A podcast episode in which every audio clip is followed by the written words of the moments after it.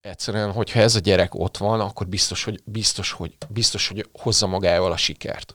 Tehát mentálisan annyira erős, annyira, annyira tehát nagyon hülyen fogalmazva, de hogy nincs lelke, tehát, hogy ő, ő, neki nincs, nem folyik vér az erejében. Tehát én nem tudom elképzelni, hogy ő idegeskedik meccs közben. Persze vannak még korra járó dolgok, meg néha azért jönnek a kis hisztik meg, nem tudom, de ezeket, hogyha kinövi, és mert most is a korosztályban messze kiemelkedik ebben.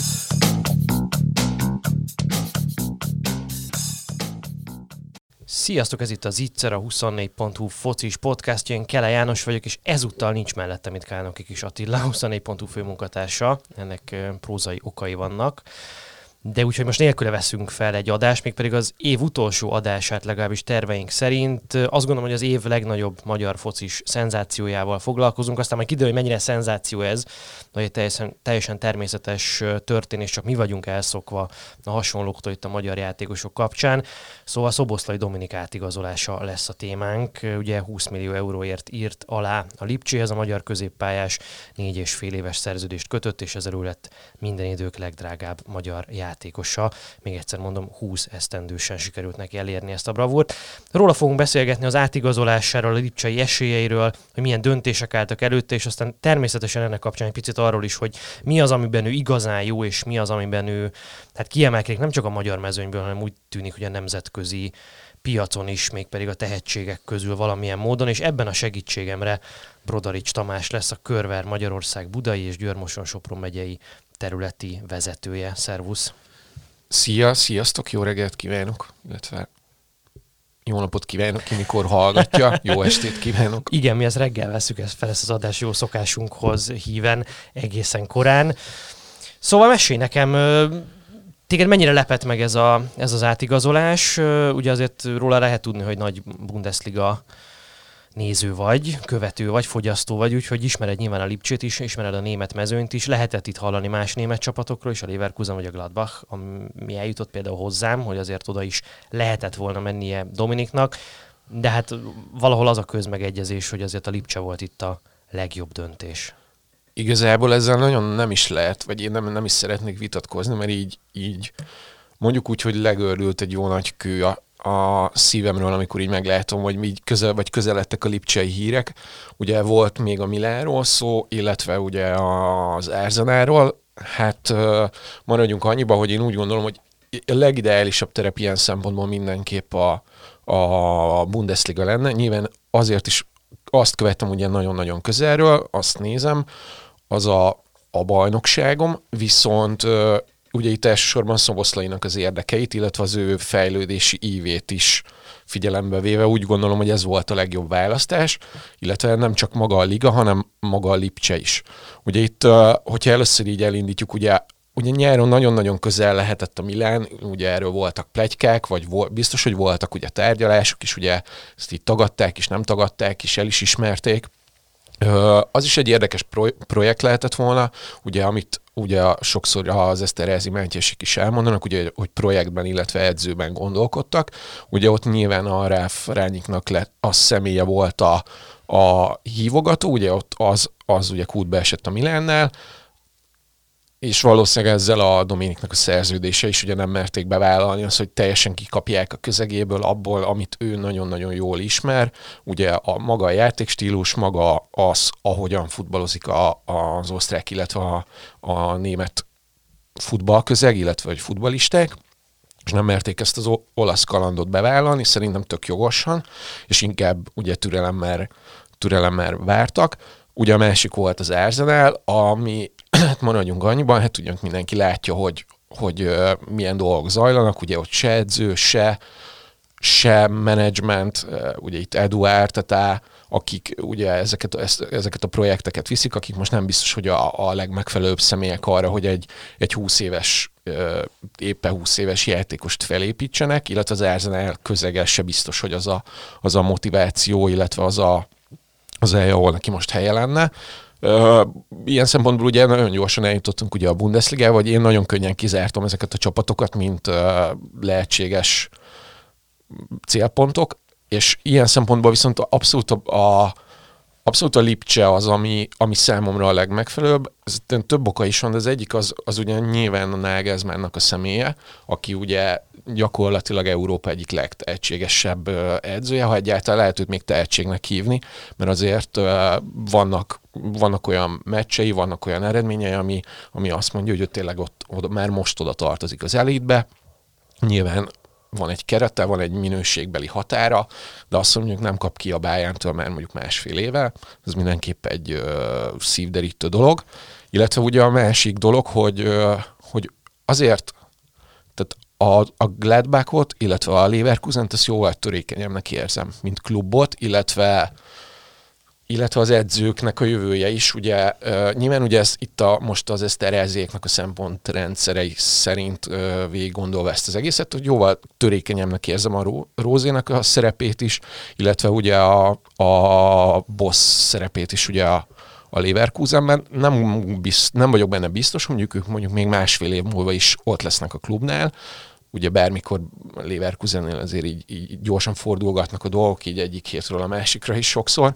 Ugye a, a Gladbach ugye financiális gondokkal is küzd, illetve ugye a másik dolog, hogy a Ró, Rózénak szerintem van esélye feljebb lépni, viszont hogyha oda nem tudja vinni magával a Dominikot, akkor utána megint megint ki tudja, hogy mi történik ott, mert ö, hát volt ott a Dieter Hecking is edző elég sokáig, ami aki nem biztos, hogy mondjuk egy fiatal játékosnak a legideálisabb attól függetlenül, hogy nem egy, tehát azért ő nem egy ö, ö, most egy divatos szó ez a kókler, nem egy, nem egy kókler, viszont, viszont, viszont úgy gondolom, hogy Nagelsmann személye, illetve maga ez a, maga az, hogy a többi lehetőség egyszerűen nem kínált ekkora perspektívát neki, így egyértelmű.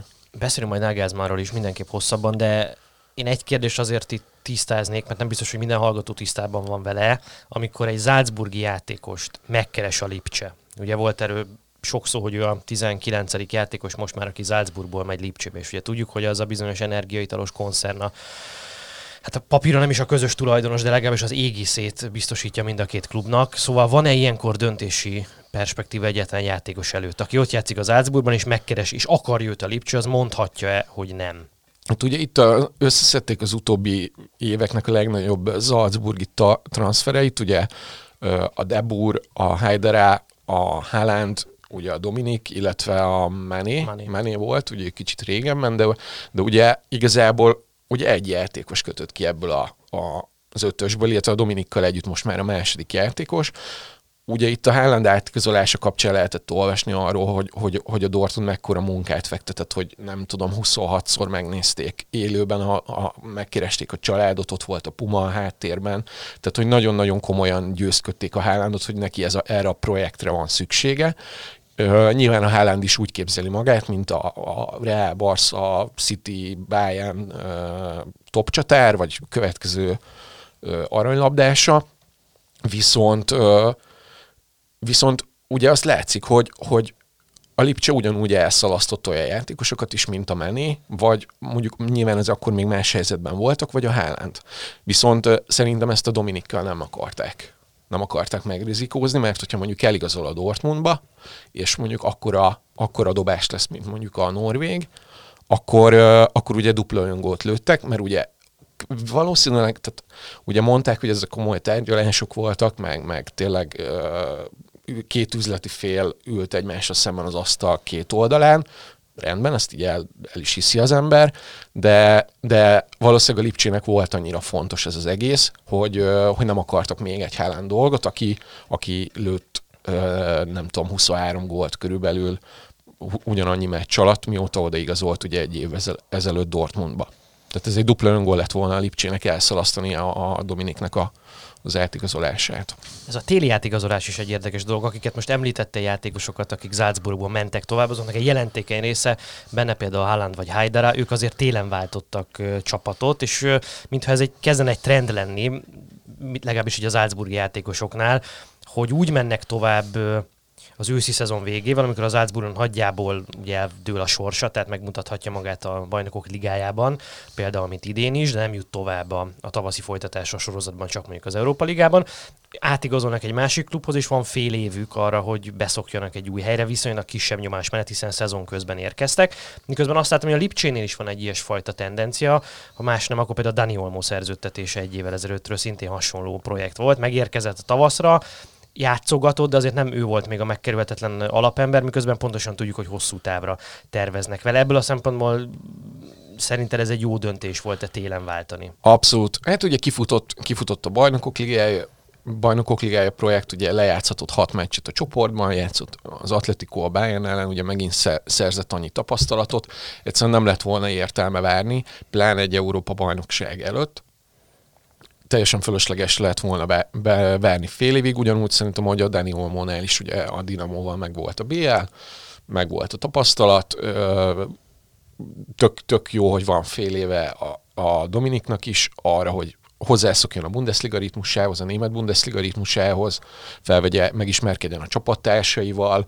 Uh, igazából ez egy tök ideális helyzet szerintem, meg, meg nincs is gyakorlatilag jobb jobb ö, döntés, le, nagyon-nagyon rövidre zárták. Tehát itt két, amikor megjelentek az első konkrét hírek a Lipcséről, pár napon belül már hivatalos volt. Úgyhogy ö, szerintem ez nagyon-nagyon, tehát hogy nagyon-nagyon bölcs döntések, illetve nagyon-nagyon jó menedzsmentre val.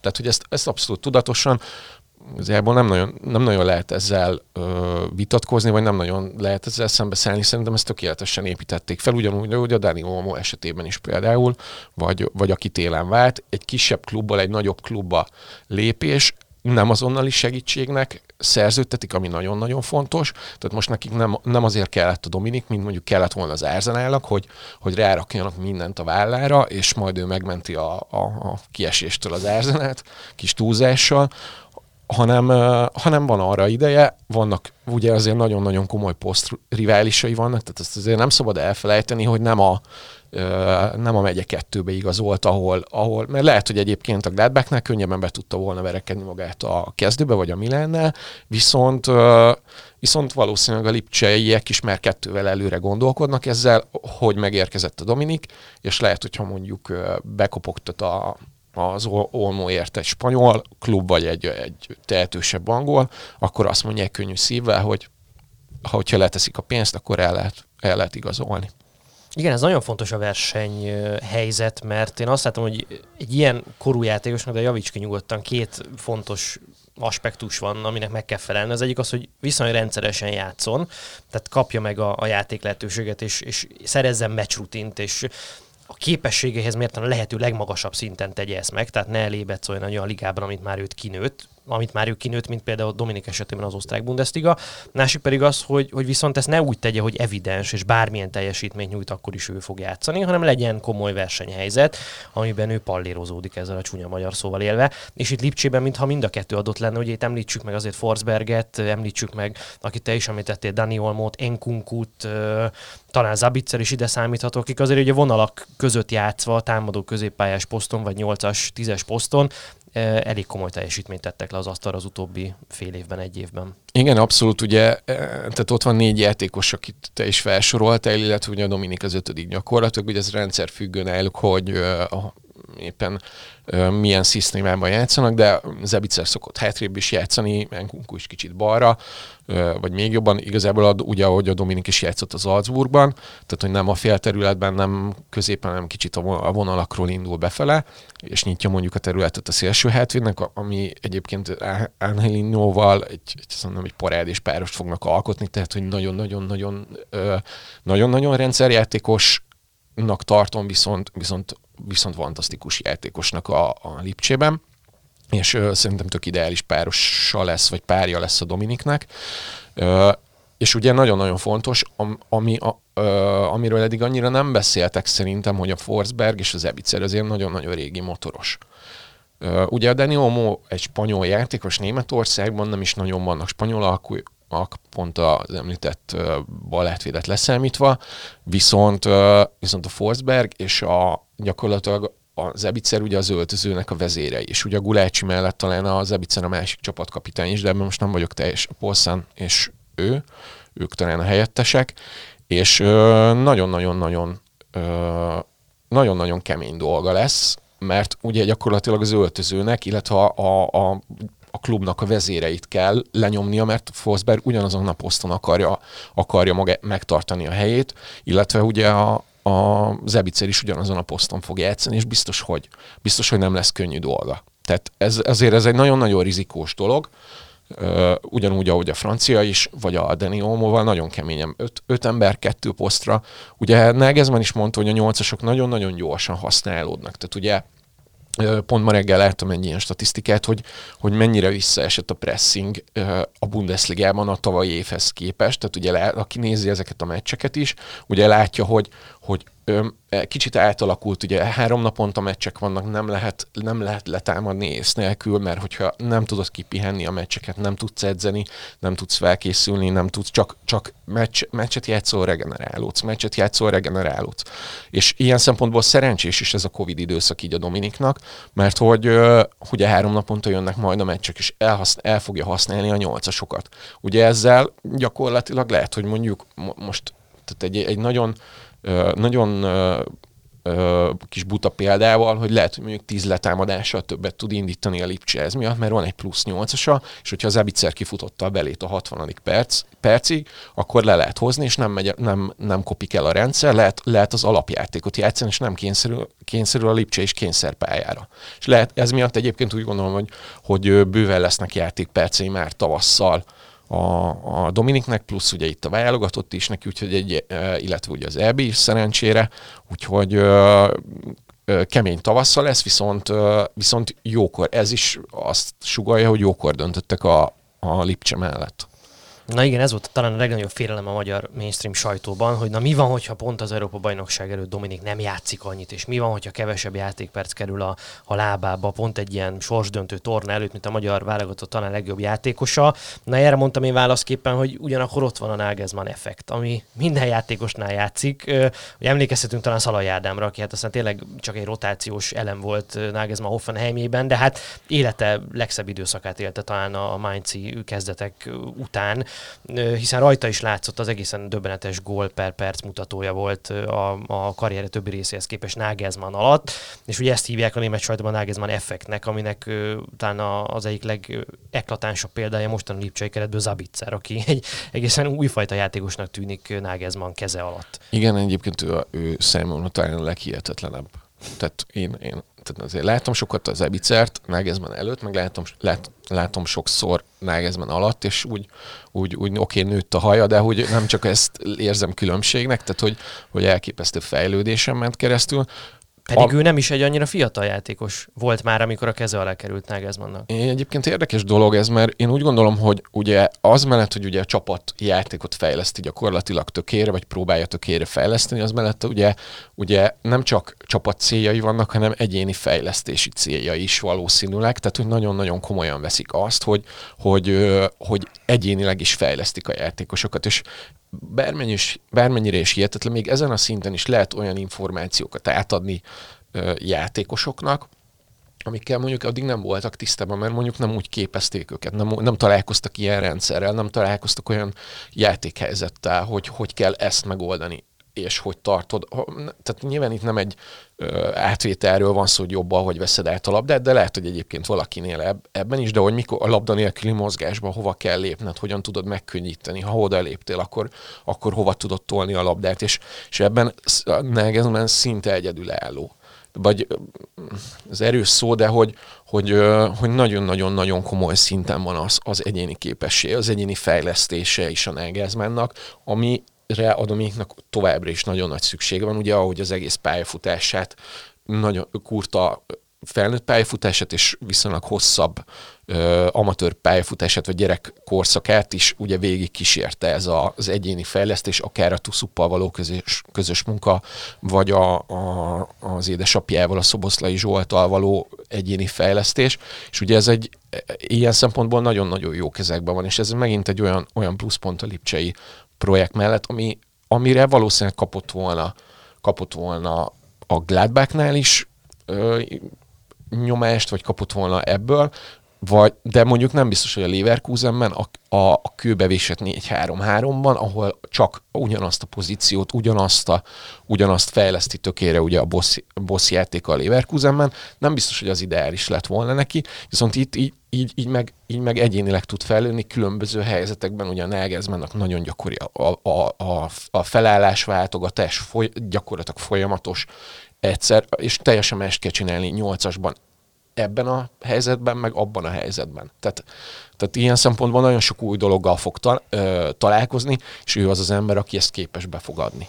Beszéljünk egy picit arról, átvezetve a mostani mondandódból, hogy mi az, amit Dominik igazán jól tud. Nyilván az a fontos, hogy szerintem valahogy megfogjuk azt, hogy miért annyira értékes ő ezen a nemzetközi játékos piacon, mint 20 éves, korán sem kész játékos, de, val- de látszik, hogy az egész világon olyan potenciált látnak bele, amit én azt gondolom, hogy magyar játékosban, mondjuk az első, előző 30 évben biztos, hogy nem láttak bele. Lehet, hogy a magyar sajtóban más magyar játékosokat is eladtak sok-sok helyre, de az a magyar sajtó volt. Én nem láttam még magyar játékos után olyan nemzetközi érdeklődést, figyelmet, és valóban ilyen magasra tagsálást a korosztályában, meg úgy általánosan is, mint ami a Dominiknél megvan. Miért van ez? Azt látjuk, hogy állított labdából, pontrugásból ő már abszolút világklasszis szinten van. Ezt látjuk, de hát nyilván más dimenzió is vannak a játékának, amelyekben már most nagyon erős, és még ugye tovább lehet fejleszteni őt. Mentálisan ő a legerősebb játékos. Szerintem a korosztályában korosztályában, ugye én a Kamavingai rajongok egyébként így, aki talán másfél évvel, két évvel fiatalabb a Dominiknél, ő az, aki így számomra így, így a, gyakorlatilag a, a francia bajnokság az új teleshopnál, mert így minden délelőtt így az megy a, a bekapcsolva a tévé, és igen, akkor ugye azt, a Lille játékosa. Igen, igen, őt szoktam hallgatni, illetve azt szoktam hallgatni, meg hogyha ő, a, ő nem a rendben játszik, nem úgy. Én, össze, én mindig, Jó, mindig, várjál, rend, lehet, hogy rend. mindig összekeverem őket, úgyhogy én, én készséggel elhiszem a Lille, de nekem a Renato Sánchez rémlik a Lille-ba. Igen, uh, azt megértem. Igen, rémelmeimben. És uh, ugye, tehát ugyanazt a nyugodtságot, meg ugyanazt a mentális, mentális uh, erősséget érzem a Kamavingánál is. Tehát látom a bemutatkozó meccset is a, a PSG ellen, hogy egyszerűen ki, hihetetlen volt, hogy egy 17-18 éves játékos ilyen, ilyen helyzetekben ennyire nyugodt, ennyire, ennyire magabiztos, ennyire, ennyire tudatos uh, tud maradni, és a Dominiknál ez, ez, ez mérhetetlen. Egyébként erről így, tehát hogy ezt nem csak a levegőbe beszélek, elég lementettem Prinszkinekkel is, hogy amikor ki elengedte az Salzburg, akkor így a baráti cset, csetekbe így egy, egyből bedobtam, hogy hogy jó, lehet, hogy nem jutottunk még ki Izland, az Izland meccs előtt, ugye nem, lehet, hogy nem jutottunk még ki, de hogyha olyan helyzet lesz, hogy ott lesz a 90. percben a helyzet, és a Dominiknak kell elvállalni, akkor ő el fogja vállalni, és ki fogunk jutni. És erről van egy, ezt, ezt nagyjából így írtam le. Nyilván magam Ez jól sem, öregedett. Igen, igen, tehát hogy úgy, úgy belenyúltam a tutiba, de azt ér, tehát én végig azt éreztem nála, amikor láttam akár az oroszok ellen még talán U17 volt, amikor be, berúgta azt a két szabadrugás gólt, hogy, hogy, hogy egyszerűen, hogyha ez a gyerek ott van, akkor biztos, hogy, biztos, hogy, biztos, hogy hozza magával a sikert. Tehát mentálisan annyira erős, annyira, annyira tehát nagyon hülyen fogalmazod, de hogy nincs lelke, tehát, hogy ő, ő, neki nincs, nem folyik vér az erejében. Tehát én nem tudom elképzelni, hogy ő idegeskedik meccs közben. Persze vannak még korra járó dolgok, meg néha azért jönnek a kis hisztik, meg nem tudom, de ezeket, hogyha kinövi, és mert most is a korosztályban messze kiemelkedik ebben, akkor meg lehet nézni, hol tartott a 20 éves Ronaldo, vagy a, mondjuk a 20 éves körmét festegető Schweinsteiger. Tehát, hogy aki később egy, egy abszolút egy nyerő ember lett, egy VB döntőn a véres, arc, a véres arccal, tehát gyönyörű történet, de hogy hol tartottak ők 20 éve, 20 évesen, bocsánat. Tehát, hogy óriási, ő az, ő az a játékos, akit akarsz a csapatodba, hogy ott legyen, amikor nagyon-nagyon ég a ház. Ez azért is nagyon érdekes, meg fontos, amit mondasz szerintem, mert pont azért, hogy ugye nagyon-nagyon régen nem volt értelmezhető magyar játékos ezen a szinten, vagy aki, aki, aki valóban a legnagyobb klubok radarján is rajta volt, és tényleg figyeltek, és tényleg volt esélye egy komoly nemzetközi karriernek a befutására, pont emiatt valami elképesztő nyomás van ezeken a magyar játékosokon, akibe akár csak hunyorítva nagyon messziről bele lehet látni hasonlót. És anélkül, hogy most végigmennék a neveken, de hát ebben nagyon sokan nagyon látványosan megnyomorodtak. Hogy próbáltak olyan elvárásoknak megfelelni, amelyek túlzóak voltak és irreálisak voltak, és ők valamiért aztán nyilván ennek nem tudtak megfelelni, és e- ezért aztán ők elbuktak saját maguk meg a közeg szemében is. Dominiknál ezt az első pillanattól kezdve nem érzem, és amit te is mondtál U17-es mérkőzéseken, én emlékszem, egy U19-es válogatott meccsen láttam a, a szlovének ellen itt, a, itt az MTK pályán. MTK pályán, igen. Párja, hát az valami olyan élmény volt, tehát hogy olyan, 21. vagy, Mert- az már mert 21 volt. Az 20. De akkor azt hiszem, hogy 18 igen, éves én körül lehetett. voltam. Hát az valami, hát ott egyrészt a hobbiból adogatott kötényeket ott, ott a szlovén gyerekeknek, másrészt tényleg annyi szinttel lebegett a többiek felett a pályán, tehát látszott, hogy van egy, egy, egy, fut, egy felnőtt futbalista, egy, egy abszolút ki, olyan szempontból kész játékos a többi gyerek focistához képest. Én, én azóta mondogatom, hogy, hogy, hogy ezt el kell engedni, hogy, hogy őre ilyen a, a hazai közegnek ezeket a kiszerű, meg földhöz ragadt elvárásait, meg, meg, meg korábbi rossz tapasztalat projektáljuk rá, mert ő egyszerűen kívül van ezen a körön, ez a buborékon kívül van, amiben mi létezünk. Abszolút, abszolút. Ugye a másik dolog, hogy ugye nyilvánvalóan, te, te, te lehetsz, ugye pont a Rossi nyilatkozott erről, hogy ugye voltak túlzott önbizalommal érkező játékosok a válogatottba, kevesebb önbizalommal érkező válogatott, játékosok a válogatottba, és hogy ezt kellett valahogy szinkronba hozni. Hát valószínűleg a Dominik nem küzdött önbizalom hiányjal, de hogy nyilvánvalóan más, amikor, amikor mögötte, mögöttes tudás is van. Tehát az a, a labdakezelés, a passzok, az, a, az irányváltások, a lövés technika, a állított labdából, mozgó labdából, ö, a labda nélküli mozgások, a pressing, tehát hogy olyan annyi kiemelkedő tulajdonsága van, nyilván, nyilván ott van ez a, itt, itt tudsz igazából ennyire erős lenni, meg így, így nagyon könnyű ennyire, ennyire erős lenni, ami azt tudod, hogy mindent tudsz. Tehát, hogy nyilván meg kellett kapnia azt a képzést, tehát a futballtudás nélkül, amiben ő jó, ugye nagyjából ezek a dolgok szerintem a elsősorban, amiket így az előbb felsoroltam, azon kívül is ott a mentális erő, és, és így, így, így, így tényleg nagyon-nagyon könnyű ilyen jónak lenni. Mármint ez, ez így, ez így furán hangzik, de így, így lehet csak igazából teljesíteni. Miközben ugye ezt a hazai közeg sokszor nagyon-nagyon tévedesen dekódolva arroganciának hiszi ezt. Meg, neki, neki erre már szüksége van. Tehát Pontosan. ezeknek, a ját, ezeknek a játékosoknak, tehát nem, le, nem lehet besétálni oda az Salzburgi öltözőbe egy, egy, egy külföldi játékosként, vagy egy magyar játékosként, és akkor mosolyogni ott szépen mindenkire. Elnézést kérni, leti, le, vagy. igen, igen, tehát lerúgják, lerúgják a vesédet is. Tehát nekem is van játékosom, aki járt, jár, járt hozzánk egyéni képzésre elég sokat, és ő a Dinamo Zágrábhoz járt ki a Covid előtti időszakban, heti egyszer, ö, he, ö, havi egyszer, egy hétre, Ö, és ő mesélte, hogy ö, hát ott nem kértek tőle bocsánatot. Tehát, a, tehát ott jött, jött, jöttek, aztán, aztán darálták. Tehát mindenki az ő helyére pályázott. Illetve ő, ő pályázott pontosabban a horvát ö, kisrácoknak a helyére. Ott, ott nem kérnek bocsánatot, és a Dominiknak ez is megvan, nyilván megvan mellette mögötte a tudás is, így, így kell, igazából máshogy nem lehet oda menni. Tehát ez az arrogancia, vagy ar- én nem is hívnám egyébként arroganciának, inkább ö, magabiztosság, ez, ez, ez szükségszerű. Én azt szoktam mondani egyébként, hogy amit egy átlagember ilyen arroganciának érez, vagy önhitségnek érez, az szerintem egy sportolónál alapkellék. Tehát, tehát ami egy sportolónál alapkellék ebből, azt egy átlagember szükségszerűen arroganciának fog érezni, mert az a, a, a hétköznapi életben nem szükségeltetik feltétlenül akkora önbizalom, hogy bemenjünk a munkahelyünkre reggel dolgozni, Igen, igen, igen. mint egy, mint egy ilyen sportolónak ebben a Hogy ebben a bemenjen versenyben. edzeni, és Pontosan. hogy hergelje magát abba a helyzetbe. És például ugye, tehát ahhoz, hogy te el tud vállalni a lövést a 90. percben, ugye vicc, voltak ebből a mémek, hogy hát úgy gondoltam, ugye, amit nyilatkozott a Dominik is, hogy elrugom, mert hogy 90. percet csak elvállalom 20-ról, de ugye, az, a, ugye arról nem volt szó, hogy ő hány megy, meg ugye ezt mondta Rossz is neki, hogy amúgy azért nem játszott el a legjobban. De ezt most egyébként szerintem jól játszott, ez inkább, Mihez inkább a tek, tek, igen, a tekintélyét akarta a Rossz egy kicsit menteni.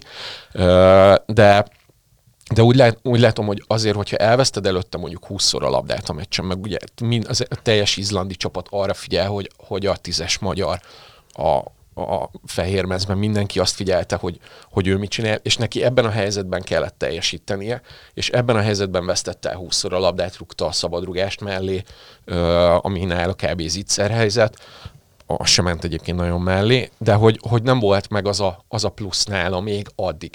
De amikor ott volt a helyzet, ő, ő mentálisan van annyira erős, hogy hiába, hiába bármilyen meccse is volt előtte, akkor is el fogja vállalni a négyet lőtt előtte, meg akkor is elvállalja, hogyha ha egy-egy van, és ezen múlik az EB-re kijutás. És most eszembe jutott az élet első playoff meccsén négy homály után az ötödiket is eleresztő Kobe Bryant, ugye, ami ilyen NBA történeti mérföldkő volt, hogy négy homály dobott élet első playoff meccsén, de gondolkodás nélkül ráemelt az ötödiket is. Nem is, nem is kérdés, ugye ez, kell, ez a mentális erő, meg nyilvánvalóan ő tudja, pontosan tudja, mert ha nem lenne meg a tudás, és ezeket kilövöldözni a világűrbe, akkor uh, nyilvánvalóan nagyon hamar kikerült volna az Salzburgi kezdőből, első jutott volna az Salzburgi kezdőig, illetve nagyon hamar kikerülne a válogatottból is, mert nyilván a, a, nincs az az edző, aki olyan játékosokat rak be, aki, aki akivel nem érhet, nem érhet el sikereket. Tehát lehet, lehet uh, uh, nyilván vannak ott is edzői játékos kapcsolatok, meg, meg a, valakivel jobban jössz ki, valakivel kevésbé,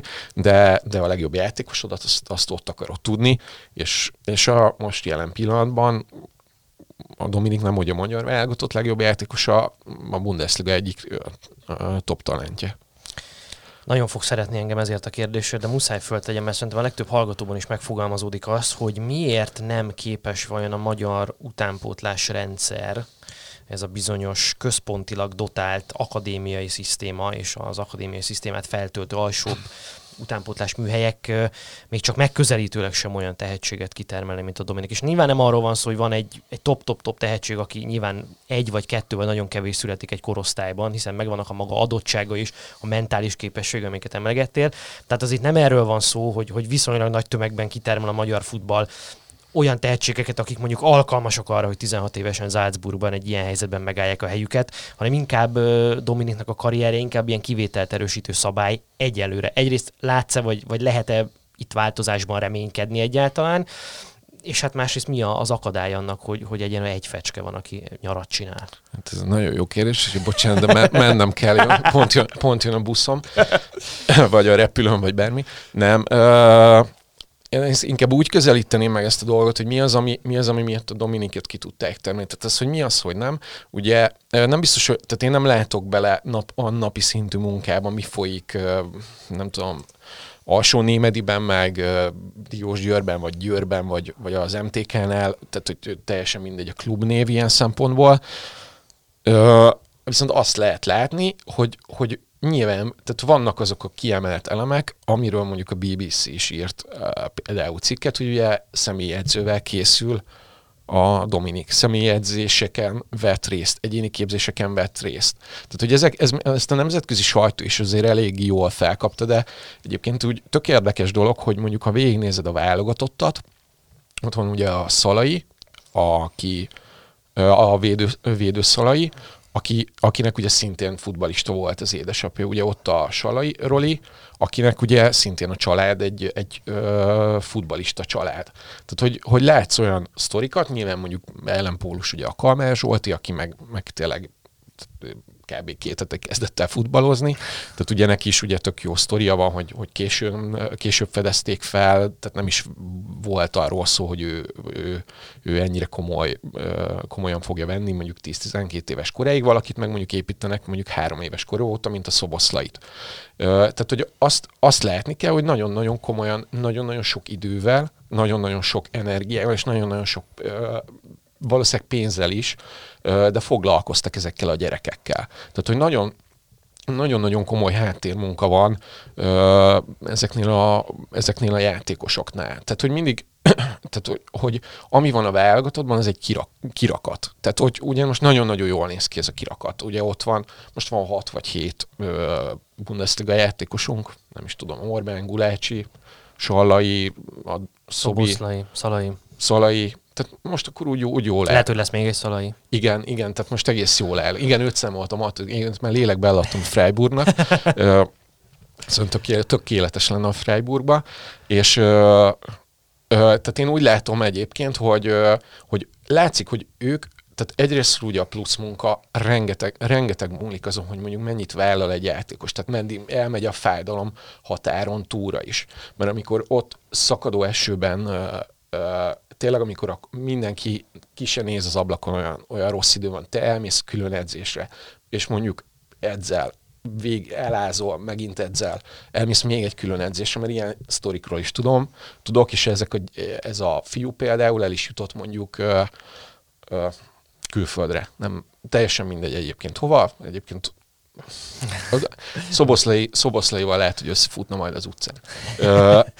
De még utánpótlásról beszélünk uh-huh. nyilván. Tehát, hogy nagyon-nagyon-nagyon sok munkát beleraktak ebbe.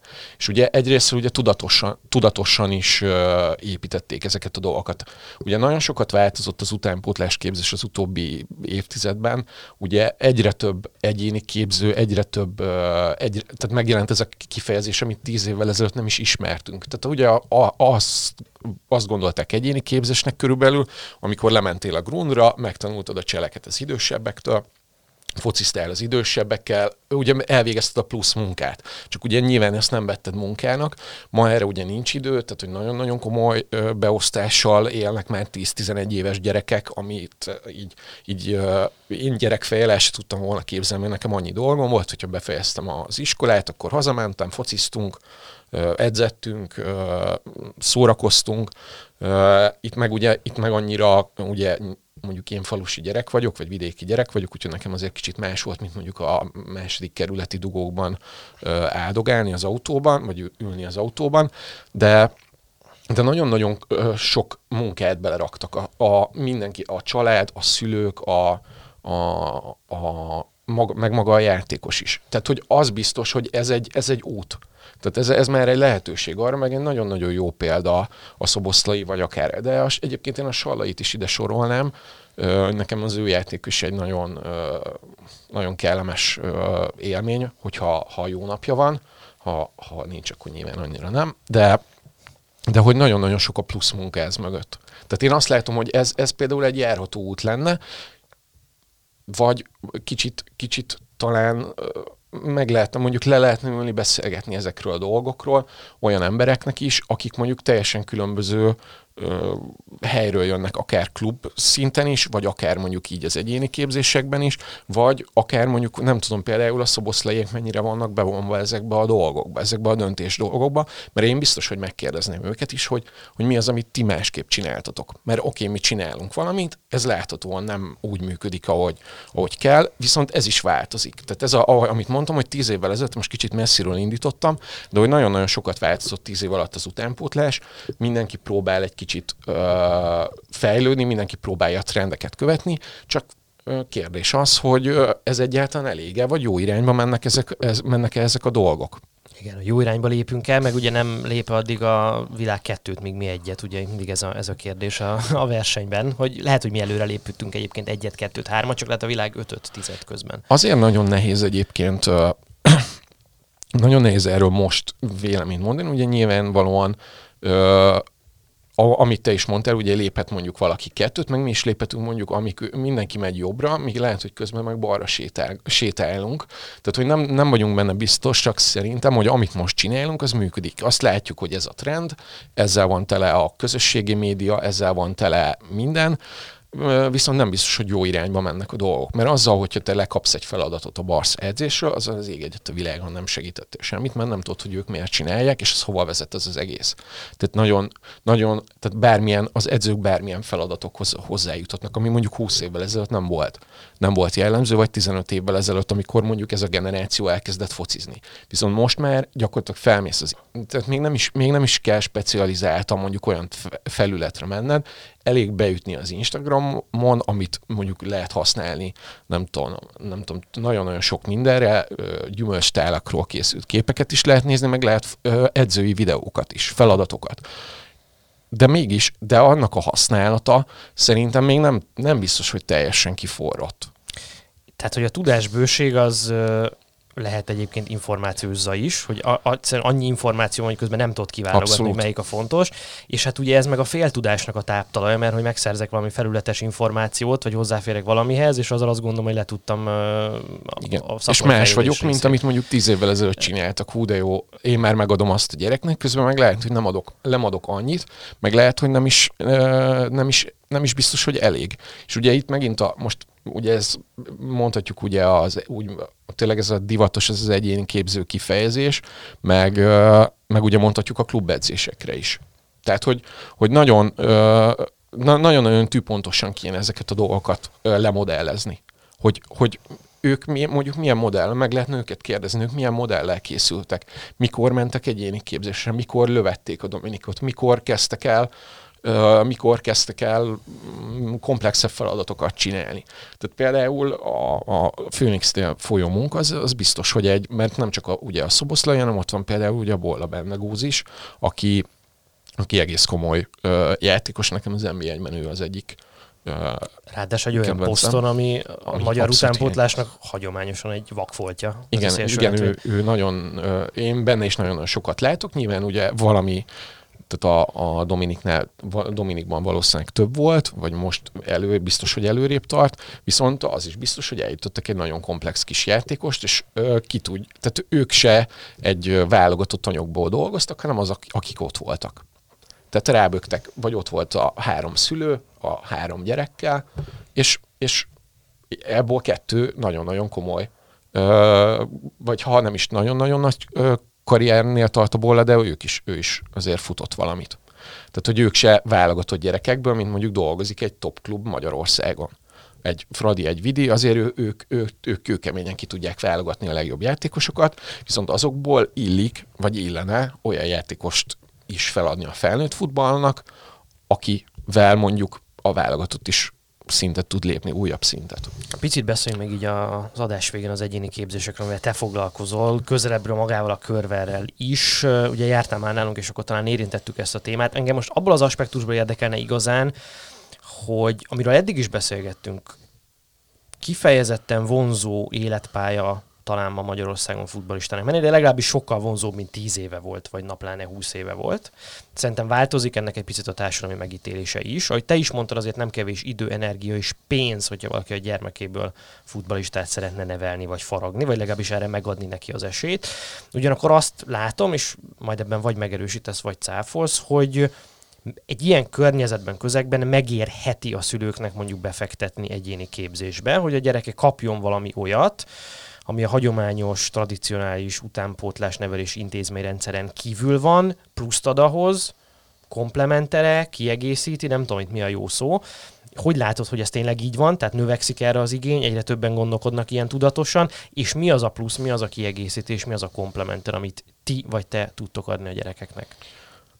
Ugye Egyrésztről ugye valószínűleg azért fordul mindenki így az egyéni képzések felé, mert hogy mondjuk a csapatedzésen nincs mondjuk differenciál oktatás. Tehát, hogy, hogy mindenki ugyanazt az oktatást kapja egy csapatedzésen. Tehát ugyanazok a feladatok, a, a magas, gyors, valószínűleg belső védőnek született gyerek ugyanazt kapja, mint amit az alacsony, jól cselező, jól passzoló, vagy játékos, vagy a jól lövő csatár is. Tehát, hogy mindenki ugyanazt a képzést kapja, viszont valójában ugye a gyerekeknek én úgy gondolom, hogy, hogy nem mindenkinek van ugyanarra szüksége. Tehát, hogy minden, tehát mindenkinek nincsen, nem biztos, hogy figyelembe vannak véve azok a specifikumok, amikke, amiket viszont figyelembe kéne venni a játékosoknál. És ez már igaz tíz éves gyerekekre is.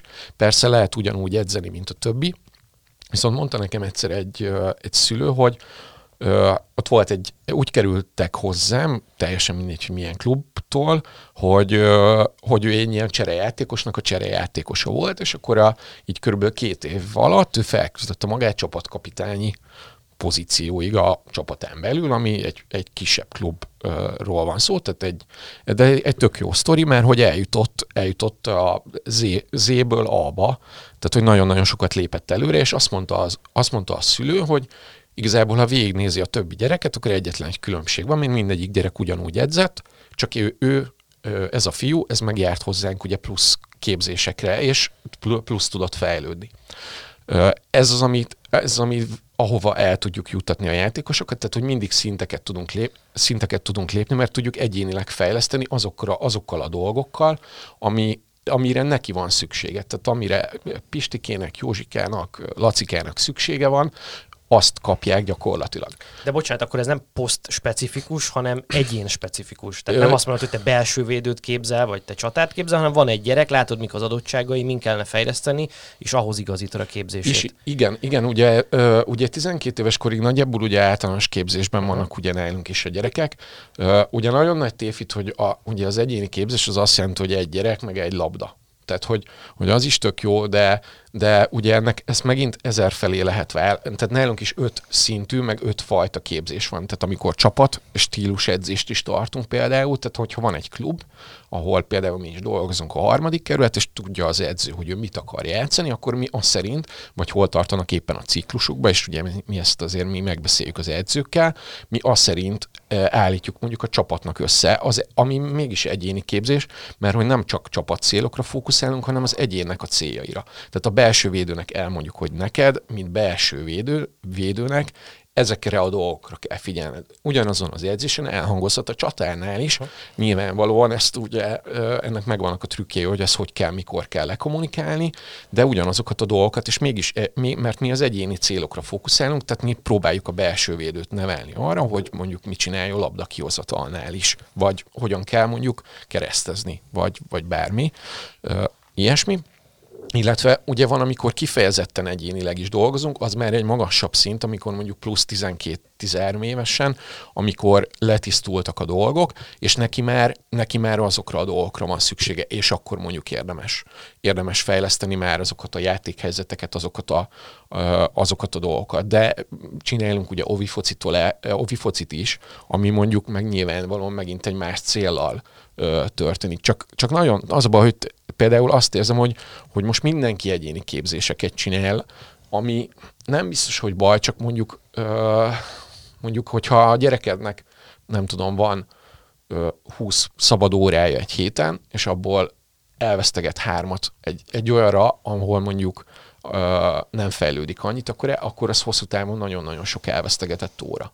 Tehát én úgy gondolom, hogy, hogy nagyon-nagyon ö, nagyon nagy bátorság kell ahhoz, hogy valaki mondjuk egyéni, egyénileg tudjon foglalkozni egy játékossal, és fel tudja építeni, és tudjon mondjuk annyit is fejlődni a gyerek. És ez volt ugye meg a, a szoboszlaiéknál is, ugye, hogy nagyon-nagyon sokat foglalkoztak velük egyénileg, és ez nem azt jelentett, hogy a szoboszlai egyedül állt a pályán, és, és mindent vele csináltak, hanem egyénileg is külön, külön elmondogatták a dolgokat, ők is csináltak ugye rengeteg labdaérzékelést, de csapatszinten is, tehát a csapat is csinálja az edzések előtt a labdaérzékelést, mert azzal fejlődik egyénileg a gyerek. Nem attól lesz jó a csapat, de attól, fog, attól tud majd passzolni, attól tud majd cselezni, lőni, vagy, vagy ívelni akár később.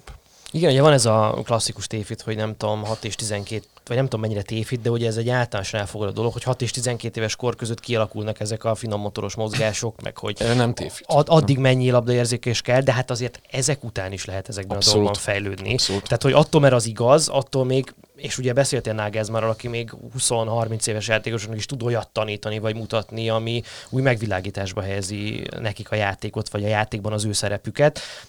Ti meddig foglalkoztok, vagy te meddig foglalkozol fölfelé Hát most, emberekkel, nekem most például már felnőtt válogatottba is került be játékosom a nőibe. Ö, igaz, igaz, még csak 16, de hogy ö, ö, vannak felnőtt játékosaink a, a női MTK-ból, tehát az a, az a, hát igazából ugye felnőtt fölött nincs nagyon korosztály, szenyorokkal nem foglalkozom. Ö, Jó, tehát én már hiába jelentkezni, köszönöm.